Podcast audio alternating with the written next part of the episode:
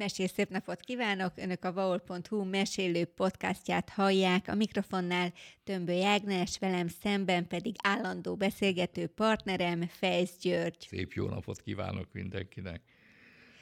Dracula női megfelelőjeként is szokták emlegetni Bátori Erzsébetet, akinek jól ismert a sárvári kötődése, Nádasdi Ferenc gróf feleségéről beszélünk, és ma is komoly vita van azzal kapcsolatosan, hogy mindaz, amivel őt vádolják, az vajon igaz lehetette, vagy koncepciós per áldozata volt Bátori Erzsébet. Erről kérdezem ma Fejsz György Györgyöt. Nem akarom messziről kezdeni, de volt egy tanárom, aki vicces formában mindig azt szokta mondani, hogy a történelemmel kapcsolatban az embereket három dolog érdekli, az intimitás, a brutalitás és a szexualitás.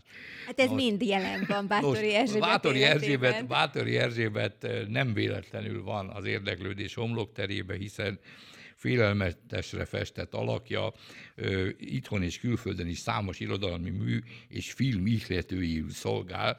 Nem csoda ez éppen az, az említett okok miatt, hiszen az ő történetében ez mind a három dolog az intimitás, a brutalitás és a szexualitás is, és jelen van.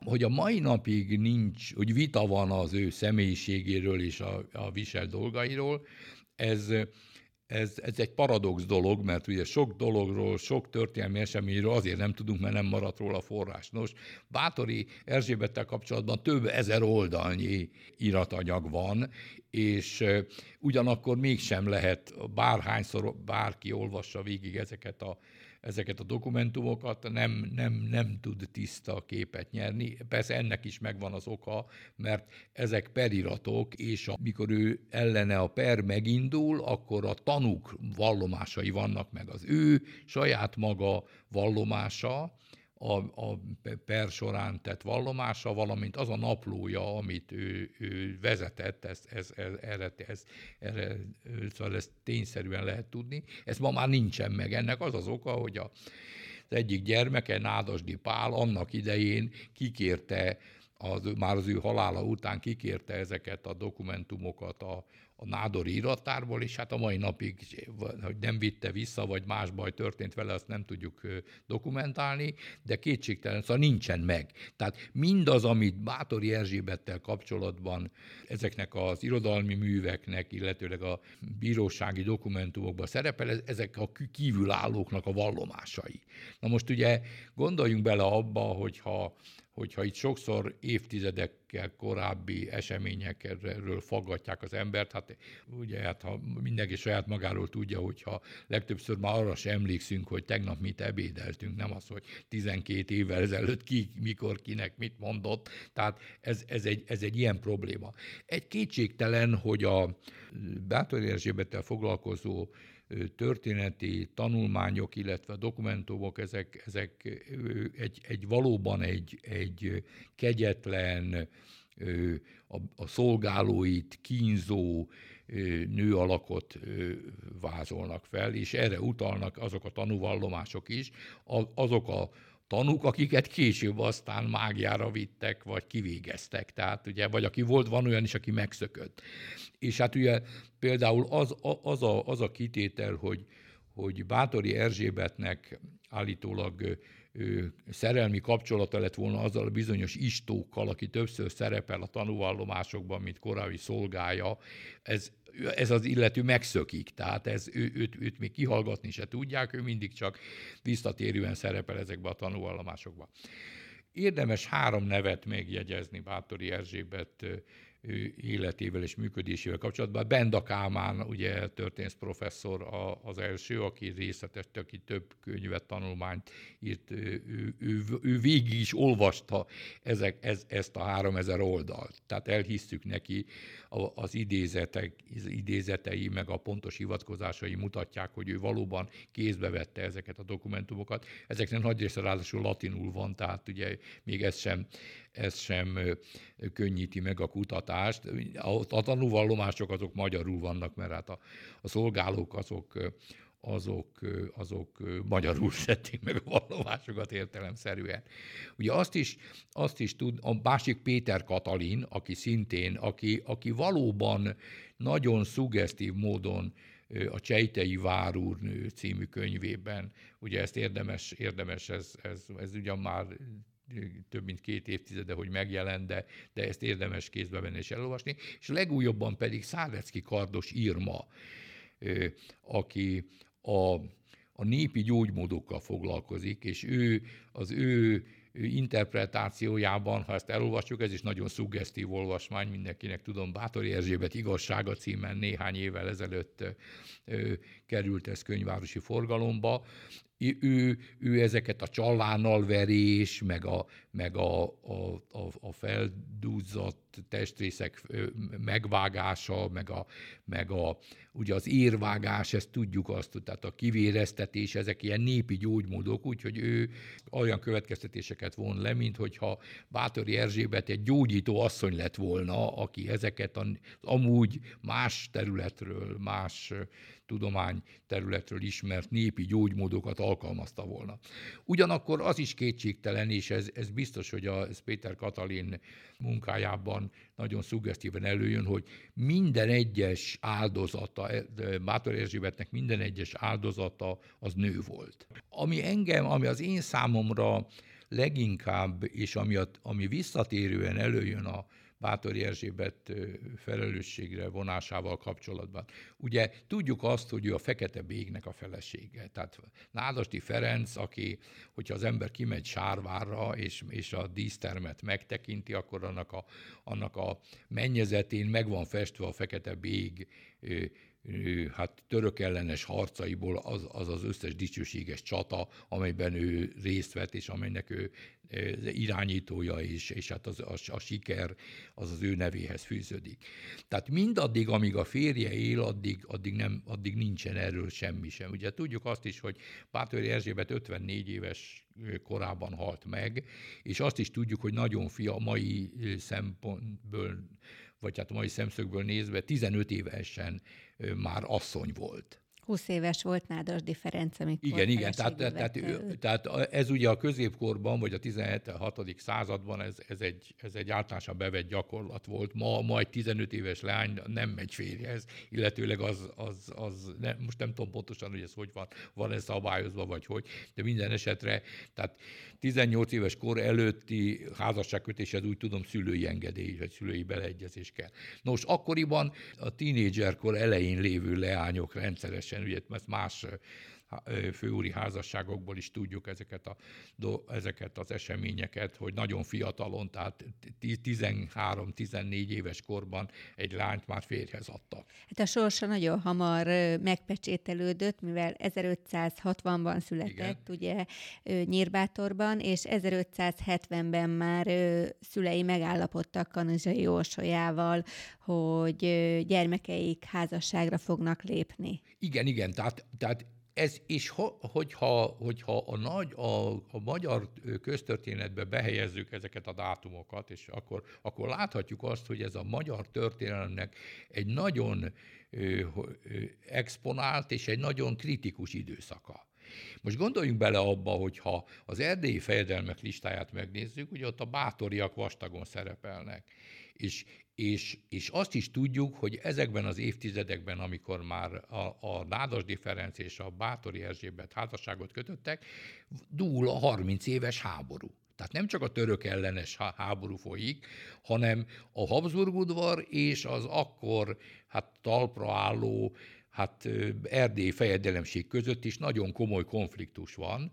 E, ennek, ennek oka, hát ugye mögött a, a, a protestantizmus, tehát ugye tudjuk azt, hogy az erdélyi fejedelmek azok reformátusok, és hát, de hát azt is tudjuk, hogy az erdély trónján a bátoriak ülnek. Na most én nekem az, mert ugye itt, itt ez is felmerül mindig, hogy lefolyik a tanú meghallgatás, és a Turzó György nádor vádat is emel Bátori Erzsébet ellen. Ennek elére második Mátyás nem dönt arról, hogy, hogy, hogy pedig hát a, egy főnemesnek, egy főúrnak, ha ilyen, tehát ilyen főrangú személynek az ügyében a királynak kellett volna dönteni. És ugye ez, ezt, ezt úgy magyarázzák, hogy ugye gondoljunk csak bele, 1606-ban kötik meg a Bécsi békét. Bocskai István és a Bécsi udvar. Aztán több, több lépésben, ugye, ugye utána Betlen Gábor lesz Erdély fejedelme, aztán jön a Nikolsburgi béke, és többszörös alkú tárgya az, amikor a, a tehát nem, nem véletlen az én megítélésem szerint, de ebbe biztos benne játszanak nagy politikai szempontok is. Tehát az, hogy az uralkodó, aki rendszeresen tárgyal Erdély fejedelmével, az nem fogja az erdélyi egyik főnemesi családnak a, a tagját, ugye Bátori Erzsébetet bármire is jut a, a, a bírósági vizsgálat, felelősségre vonni, vagy pláne nem elítélni, börtönbe zárni. Ugye aztán ez, ez a dolog megoldódik, mert 1614-ben Bátori Erzsébet meghal. A halálával kapcsolatban legalább annyi találgatás van, mint az életével kapcsolatban. Mondják azt is, hogy öngyilkos lesz, hogy mérget vesz be, volt az, hogy halára, tehát hogy nem vett magához ételt. Ezek nagyon érdekes dolgok, ezt, ezt a Száderszki Kardos Irma könyvében ez, ezek, ezek az aspektusok, ezek részletesebben is ki vannak fejtve, de természetesen nem lehet elvonatkoztatni arról, hogy mind az embert megérintik ezek. Tehát, hogyha valaki kezébe vesz egy ilyen, akár csak egy ilyen könyvet, de pláne, hogyha a periratokat, akkor, akkor most gondoljunk bele abba, hogy ha, ezt is az egyik kutató összeszámolta, hogy, hogy van, aki 300, van, aki 600 áldozatot szedett össze Bátori Erzsébet. Most gondoljunk bele abba, hogy, hogy, hogy 600 fiatal lányt megölni, de, de vegyük csak a minimális számot, a 300. Az is borzalmas. Tehát elképzelhetetlen. Tehát az, az tehát e, e, ugye ne, nagyon nehéz azt eldönteni, hogy valaki mire emlékszik, hogy, hogy mi történt, sokszor nevesítve vannak az áldozatok az kétségtelen, és hát amikor mikor ugye őt letartóztatják, mert amikor a, a nádor megindítja a pert, akkor egy főúri küldöttség megjelenik, akkor már nem, ez már nem Sárváron, ez Csejtén van, ugye Csejtei vár, ú, vár asszonya, ugye így is szerepel a könyv címében, hogy tehát ott, ott is találnak két holttestet ami a, ez, ez, ez részletesen le van írva a, a, a vizsgálatban, hogy, hogy, és a nádor meg is hozza az ítéletet, ami ellen nád, a Vátori Erzsébet fellebbez és nyújt be több, többször, és ez több évig folyik ez az alkú, és ugye ez, ez, ez az, amire nincs igazán magyarázat, és én, én, ne, én engem meggyőzött ez a, ez a koncepció, hogy itt valószínűleg nagy, a nagy politika játszik abba bele, hogy annak ellenére, hogy a nádor lefolytatja a vizsgálatot, meghallgatnak több száz tanút, sőt, ezeket ki is végeztetik, és magát a, magát a, a főszereplőt megéri. Tehát ő, ő ott marad, ma ezt úgy mondanánk házi őrizetbe, mert ugye Csejtén a várat nem hagyhatja el, nem tudjuk, hogy el akarta-e hagyni esetleg, erre nézve nincsenek adatok, de ez, ez kétségtelen, hogy vagy legalábbis számomra ez nagyon szóval valószínűnek tűnik, hogy a király azért nem ítél el egy bátorit, mert ez, ez, szám, ez az ő esetleges pozícióját ezekben az erdélyi fejedelemnek, az aktuális erdélyi fejedelemben való alkudozásban ronthatná. Tehát ez, én ezt valószínűsítem, de természetesen ezt, ezt, ezt is lehet száfolni, vagy nem kell ezt elfogadni, csak az biztos, tehát ez, ez nagyon, nagyon furcsa dolog ez, hogy, hogy lefolyik egy, tehát az ország második főméltósága, ugye a királytalan Nádor lefolytat egy pert, meghoz egy ítéletet, és ennek a, a, fő, a fő vádlottra nézve nincsenek következményei. Olyan, mód, olyan módon nincsenek, hogy hát amikor meghal, akkor, akkor hát nem, nem a börtönben halt meg. Nincsen ítélet. Hanem, a, hanem nincs. Tehát az ítélet megvolt. A nádor hozott egy ítéletet, de ezt nyilván a királynak jóvá kellett volna hagyni. A király nem hoz. A király nem dönt ezzel, ezzel kapcsolatban. Nem hoz döntést az uralkodó. Számomra az a valószínűsíthető, hogy itt a nagy politika játszik ebbe bele, tehát a bécsi udvar nem akarja egy, egy, ugye Bátori Gábor néhány évvel korábban, mint Erdély fejedelme hunyt el. Tehát ő közve, rokonságban van Bátori Erzsébettel. Bátori István, aki szintén Erdély fejedelme volt, lengyel király, tehát azért nem volt ez közömbös, hogy, hogy egy, egy ilyen pen. Az, hogy, hogy ez, ez megtörténhetett, hát az, az, az valószínű, hogy valaminek kellett történni. De ugye ezt a, én magam is több filmet láttam már Bátor Erzsébetről, tehát amikor, amikor azt szugerálja a, a, a feldolgozza, vagy az, a műnek a szerzője, hogy vérben fürdött, hát az, az megvalósíthatatlan, ugye ezt, ezt mindenki kihangsúlyozza, aki az orvos történetet ismeri, hogy emberi vérben nem lehet fürdeni, mert az megalvad. Tehát most, és egy kádnyi vér, az legalább 50-60 embernek a vére kellene ahhoz, hogy, hogy mondjuk 200 liter vér összejöjjön, és ebben fürdeni. Szóval ezt így, ennek ellenére van, van, van olyan tanú, aki ilyesmit állít. Na most e, ez, ez, ez hogy mondjuk biztos, hogy ez nem volt így. Tehát most, hogyha az egyik tanúvallomásra azt mondjuk, hogy ez, ez biztos téves, akkor a másikra milyen alapon mondjuk azt, hogy ez, ez viszont megfelel a valóságnak. Nehéz dolog ez. Az nem, ma már nem valószínű, hogy elő fog kerülni Bátori Erzsébet vallomása. Tehát az, hogy, hogy ő, ő, ugye itt na, nagyon extrém dolgok is le vannak írva, hogy amikor utazott, akkor is vitt magával fiatal lányokat, és azokat útkazás közben is kínozta. Na most ez, ez, ez, ez, ez, ez abszurd dolog. A legenda szerint ugye a fiatal lányok vérét használta azért, hogy megőrizze a bőre fiatalságát. Na most ez, ez hát hogy mondjam, szóval Hát egy nő sok mindenre képes azért, hogy a bőre fiatalságát megőrizze, de, hát, de vajon de nem, szóval ez így lehetett? Ez, ez kétségtelen, hogy az összes áldozata az fiatal leány volt. Na most az, hogy, hogy, hogy ugye ezzel is sokat foglalkoznak a, a, a történet feldolgozói, hogy, hogy milyen kedvező körülmények között voltak azok a, a aztán később mágia halára ítélt szolgálók, akik, akik terhelő vallomást tettek rá. Egyik egymás ellen is sokszor, sokszor komoly vádakat fogalmaznak meg. Ez a Darbulin Anna volt az egyik, a, aki, aki egy nagyon, tehát a, a legbelsőbb köreihez tartozott Bátori Erzsébetnek, és, és, és, és különböző kedvezményei voltak. De hogy ő is részt vett a kínzásokban, erre nézve az összes tanú, aki, aki az, az, az ővele kapcsolatos per, perben szerepel, az mind terhelő vallomásokat tesz. Ugyanakkor azt is leírják, hogy, hogy, hogy egy, egy, egy Szentes Dorottya, meg Jó Ilona, Benicki Katalin és Fickó János, ezek voltak azok a, azok a személyes, a komornák, ahogy ez sokszor, sokszor szerepel a, a, a pediratokban, akik a legközvetlenebb környezetéhez tartoztak, és volt ez a bizonyos Istók nevű férfi, aki később megszökik, már nem tudják kihallgatni.